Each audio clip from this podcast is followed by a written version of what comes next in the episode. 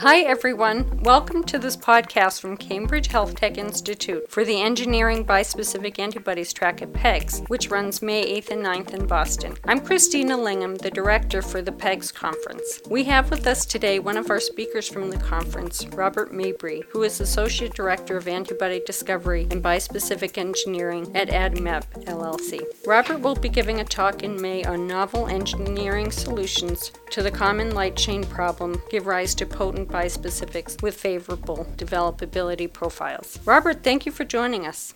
Well, thank you for the invitation. I'm happy to be here. Great. So, uh, what are some of the common issues with engineering bispecific antibodies that you are trying to address at Adimab? Well, historically, bispecific antibodies have been generated downstream of the monoclonal antibody discovery and optimization process. And while individual antibodies may possess ideal functional and biophysical properties as monospecific entities, these properties are generally not maintained when generating bispecifics. So what we frequently observe is loss in affinity or reduction in expression, propensity for aggregation. These are issues that are very difficult to overcome with traditional methods. So for the most part, this cut and paste strategy has not been successful. And a more sophisticated approach is needed to identify better bispecifics that can maintain the optimal CMC properties inherent to monoclonal antibodies that perform well in the clinic. So what has been missing in the field is a platform that can generate large diversities of bispecifics rather than monoclonal antibodies or fragments thereof that um, permit the selection of bispecifics with optimal properties that benchmark well against validated monoclonal antibodies. So this has been the main challenge for the bispecific field for the last 20 years, a platform that will churn out well-behaved bispecifics that possess both the preferred functionality and developability properties that translate to favorable CMC profiles downstream. Great. Well, can you describe some of the new engineering solutions that you have come up with? Well, looking at these issues that I just raised, at Adimab we address these issues head on. We've developed a platform that is amenable to discovery and optimization of biospecifics in the final therapeutic format. So we've solved these issues in a way that is similar for what we've done for monoclonal antibody engineering, creating large diversities that we interrogate in a sophisticated manner to identify lead candidates that possess the affinity, potency, stability, expression, and the overall preferred profile for each therapeutic program. So just to give you a little bit more detail on what is involved here, our platform is amenable to the generation of large libraries on the surface of yeast, but for different bispecific formats. So we can apply this strategy to any bispecific format using either constructs that we developed at Adimab or constructs our partner is bringing to us that they're suffering from some issues, or constructs that are out there in the public domain. So for each format, we generate large bispecific libraries. These are somewhat unprecedented diversities, greater than 10 to the 8th. And we select for bispecifics uh, as opposed to a downstream cut and paste method of mending two antibodies together. So what we're doing is trying to capitalize on directed evolution of bispecifics, creating diversities and selecting for optimal clones. And essentially what we're trying to do is mimic what nature does for monoclonal antibody generation. Yet we've generated our own novel method to select for bispecifics in the final format to achieve molecules that cannot be generated by nature. So, and what we've seen so far is that this innovative protein engineering approach solves issues related to bispecifics that aren't predicted a priori, solving problems by creating diversities to evolve bispecifics that match with what we want to see as a therapeutic. So, how would you explain the success of your approach? That's a great question. Well, we've taken a look at our approach compared to what we would call the cut and paste approach.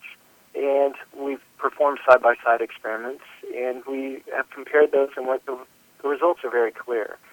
Um, our engineered bispecifics express better, they're more potent, and that leads to improved biological efficacy in vivo.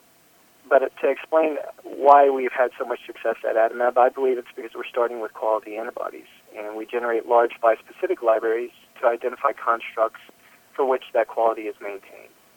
And, you know, creating novel methods to select and screen for developability properties, this encompasses properties that predict CMC profiles downstream. And this is really important, and we do this in two different ways.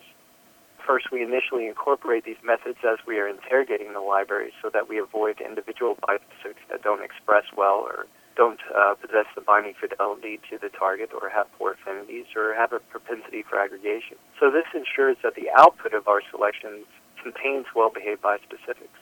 Uh, the second stage is post-production for each bispecific clone, where we perform intensive characterization using orthogonal assays. And this will predict how the molecules behave downstream. So this data set gives us and our partners confidence that these optimized bispecifics don't require any additional engineering or tweaks. And these panels consist of leads that are ready for preclinical and cell line development. That's outstanding. How do you determine optimal valency and affinity for different specificities built onto a single molecule? Well, generally speaking, it's certainly difficult to predict what is optimal, and this really depends on the nature of the targets and the proposed targeting strategy. As each therapeutic program is different in nature, we provide multiple options that should encompass a broad scope of strategies.